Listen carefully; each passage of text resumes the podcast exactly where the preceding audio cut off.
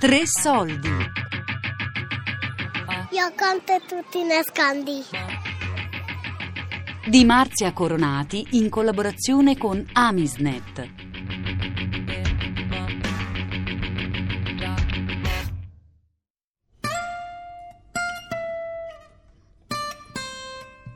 Chiamo Viviana e faccio parte dell'Associazione Cantieri Comuni, che è un'associazione che lavora su Roma e nella provincia di Roma da dieci anni sulla progettazione partecipata dei cantieri di autocostruzione. E noi facciamo parte, insieme ad altre associazioni italiane, della rete SLURP. Incontriamo l'architetta Viviana Petrucci a Roma, nel laboratorio dove lavora. Da lei ci siamo fatti raccontare l'esperienza di SLURP, acronimo per Spazi Ludici Urbani a Responsabilità Partecipata. Durante lo Slurp Meeting è nata l'idea di creare dei piccoli gruppi che all'interno della, della propria città facessero delle azioni Slurp quindi scegliendo dei posti abbandonati della città e inserendoci dei dispositivi ludici che sono dei piccoli giochi, può essere una campana, un'altalena o anche una cosa un po' più complicata volendo, quindi risvegliando il potenziale ludico di qualsiasi spazio. Noi, noi siamo molto mm, seri, agiamo sempre di notte, però ormai anche di giorno si può fare. Ognuno in base insomma, alla conoscenza che ha dei vari luoghi sceglie una, un'azione e la, diciamo che la mattina dopo il quartiere si risveglia con questo nuovo gioco. E abbiamo fatto un, un'incursione collettiva che è stata la prima in cui tutta la rete SLURP ha partecipato al finissage della Biennale d'Architettura nel, del 2012. Il tema della Biennale era Common Ground e noi l'abbiamo trasformato in Common Playground, quindi con delle azioni simboliche abbiamo innanzitutto attaccato la scritta Play su tutti i cartelloni della Biennale e poi eh, di notte eh, abbiamo mh, appeso questi famosi dispositivi ludici. Delle, abbiamo attaccato delle altalene eh, in giro per la città, quindi sia nelle, nelle, calle che sotto i ponti.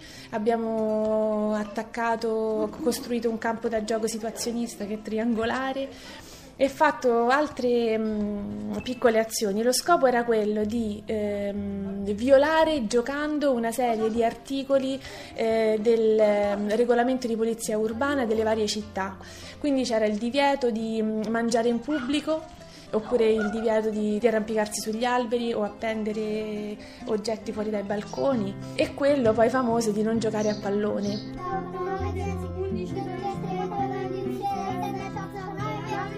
Eppure è proprio l'inevitabile tragicità della vita a costringerci ad aprire un varco verso il divertimento. Lo spiega Gianfranco Staccioli, docente di metodologie del gioco all'Università di Firenze. Noi scontiamo in Italia la mancanza di una terminologia adeguata per, attorno al tema del gioco. Non che non se ne sia parlato del gioco, se ne è parlato eh, fino ai tempi dei romani, noi in Italia ne abbiamo parlato soprattutto per vietarlo nel, med- nel tempo del Medioevo, è bellissimo, un tempo meraviglioso dove si è cercato in tutti i modi di distruggere l'idea di gioco, vietandolo. C'è una bellissima novella del Sacchetti di un lucchese che va a Verona eh, e ha l'incarico di vietare i giochi e quindi fa una serie di bandi per vietare, li elenca tutti i giochi, ma la gente continuava a giocare ad altri giochi, allora lui li vieta ma loro riuscivano a inventare un altro gioco e lui li vieta. E lui a un certo punto si arrabbia, scrive qualcosa del tipo ed è vietato fare qualunque tipo che si possano fare di giochi con le mani, con i piedi, con la palla, con i palloni, cioè tutto, era tutto vietato. Ritorna a Verona per vedere che cosa è successo e vedere le persone giocavano scommettendo a chi sarebbe la prima persona che eh, si sarebbe avvicinata in strada, quindi non facevano niente, non si muovevano però giocava lo stesso. I bambini e il gioco in generale non trovano molto spazio, sia nell'urbanistica ma in generale. E quello che ci proponiamo noi di fare è quindi di restituire questi spazi al gioco partendo da, dai bambini che sono quelli chiaramente più interessati, però in realtà è un, un'esigenza che attraversa trasversalmente tutte le fasce di età e tra l'altro giocare migliora anche la qualità della vita, quindi che tu sia grande o piccolo, la possibilità di vivere mh, mm, lo spazio pubblico in un modo mh, mm, eh, sano e dove, dove, riesce anche a recuperare quei valori che purtroppo oggi un po' si sono persi, quindi la socialità, la convivialità, la condivisione, il gioco, il, anche il mangiare semplicemente fuori tutti insieme. La conoscenza, scrive Franco Lorenzoni nel libro Con il cielo negli occhi, non è solo organizzazione e riduzione del mondo ai nostri schemi, ma anche la capacità di avvicinarsi alle cose con discrezione e attenzione e cautela, con rispetto di ciò che le cose comunicano senza parole. Se l'adulto impara ad osservare e ad ascoltare, vedrà anche che la curiosità di esplorare il territorio è una necessità innata nei bambini il progetto A Mappa l'Italia, ideato da Marco Saverio Loperfido, cavalca questo stimolo e conduce i ragazzi in esperienze ludiche di conoscenza. Eh, l'idea è molto semplice, un operatore eh, va in una scuola, fa una lezione introduttiva in cui spiega che cosa si andrà a fare in una successiva uscita con la classe, divide secondo le particolarità di ognuno in gruppi la classe in mappatori, descrittori, eh, disegnatori, fotografi e quindi dà dei ruoli a questi gruppi di, di, ragazzi e poi eh, spiega come vanno fatte le fotografie, la descrizione del percorso, la mappatura GPS perché tanti ragazzi ormai con i cellulari sanno lavorarci bene, anche meglio di noi e poi dopo li accompagnerà in un'uscita che magari li farà andare in un posto vicino. Si può fare principalmente nei paesi piccoli, a 15.000, 20.000 abitanti, anche centri più grandi. In città può essere un, un, percorso urbano, cioè ce li possiamo inventare le cose per andare a piedi. Comunque noi gli facciamo sperimentare il territorio che è il territorio loro, glielo facciamo vivere, chi farà fotografie, chi farà la descrizione, chi prende la mappa GPS, chi fa disegni. I sentieri descritti dai bambini confluiscono poi in una piattaforma online e sono consultabili liberamente da tutti. Una mappatura particolare che pone l'accento più sulla descrizione che sulle coordinate. Che cos'è um, la descrizione di un paesaggio? È quello che potrebbe dirci un vecchietto al bar, vecchietto non è casuale perché sono loro che conoscono quelli che sono i percorsi da paese a paese perché li facevano appunto ci potrebbe dire se, se noi gli chiedessimo come si fa ad arrivare da A a B no? da Vignalello a Vallerano come ci si arriva ecco guarda vedi quella chiesetta lì scendi troverai un ponticello lo sorpassi poi imbocchi per la strada in salita giri a sinistra sulla strada bianca e così via questa è una descrizione è una realtà è un tipo di realtà partecipata con l'ambiente e dà la possibilità anche a chi non ha un GPS, anche a chi non ha internet se vogliamo, perché magari ce l'ha qualcun altro, di, sta- di farsi stampare questo percorso, questa descrizione e di portarsela con sé e di non perdersi.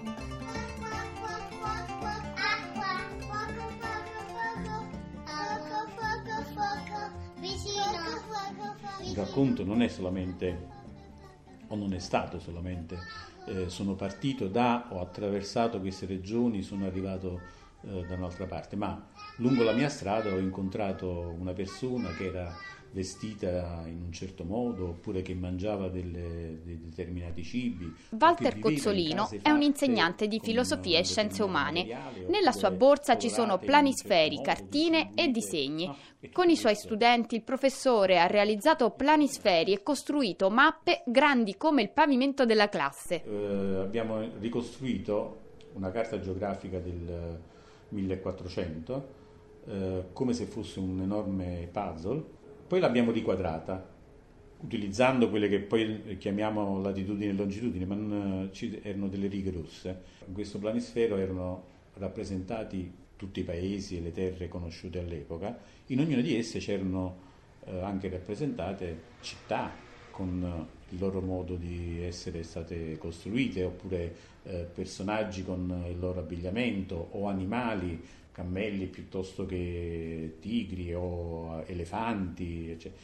E allora eh, l'idea è stata quella di provare a costruire il percorso della narrazione per ricostruire una eh, carta, ovvero Una volta individuati, per esempio, un punto di partenza e un punto di arrivo sul planisfero, i ragazzi dovevano raccontare ad altri il loro viaggio e questi dovevano poi disegnare quel viaggio, che è il lavoro del cartografo, il quale ovviamente oggi ha a disposizione immagini, informazioni, all'epoca aveva il racconto dei viaggiatori.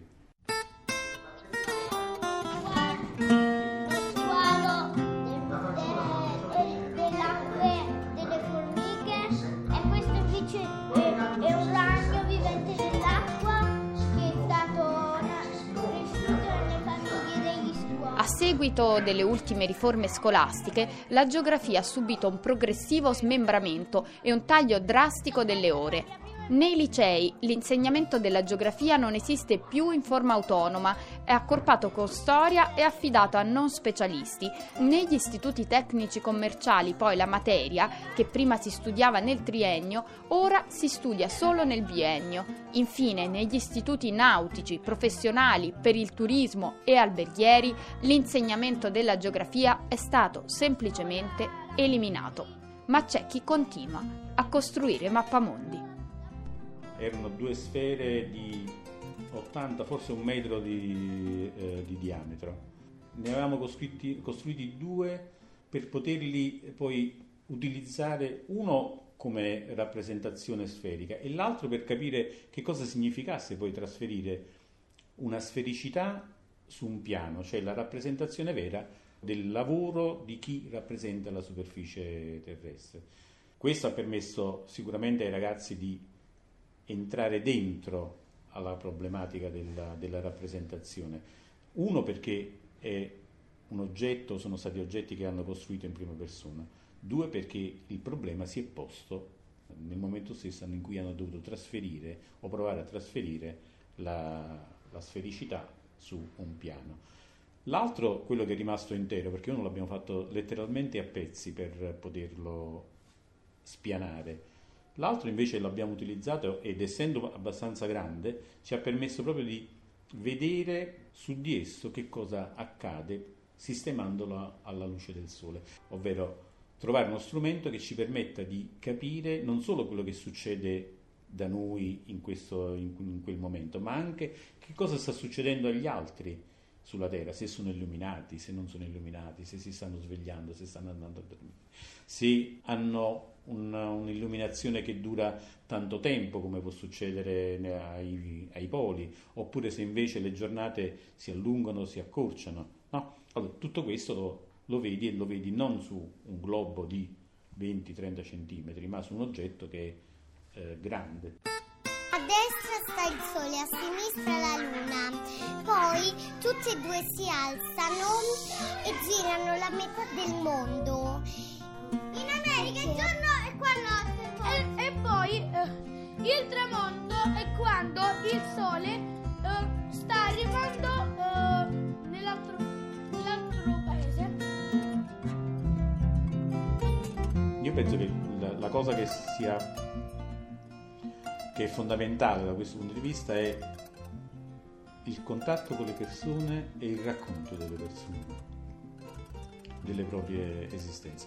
Poi costruiamo anche la, eh, la geografia, le, le, informazioni su quante persone ci abitano, se lì si producono eh, appunto barbabietole oppure grano.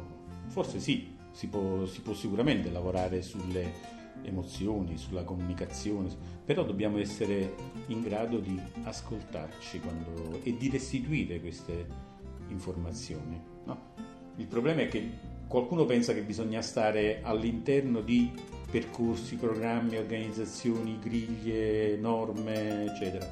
E tutto questo taglia molto alla, al lavoro che sarebbe possibile fare eh, con, con i ragazzi.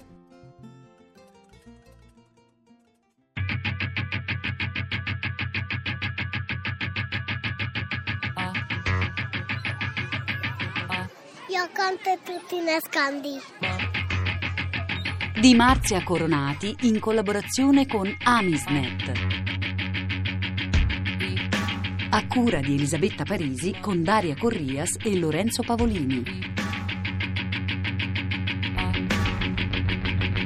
podcast su radio3.rai.it.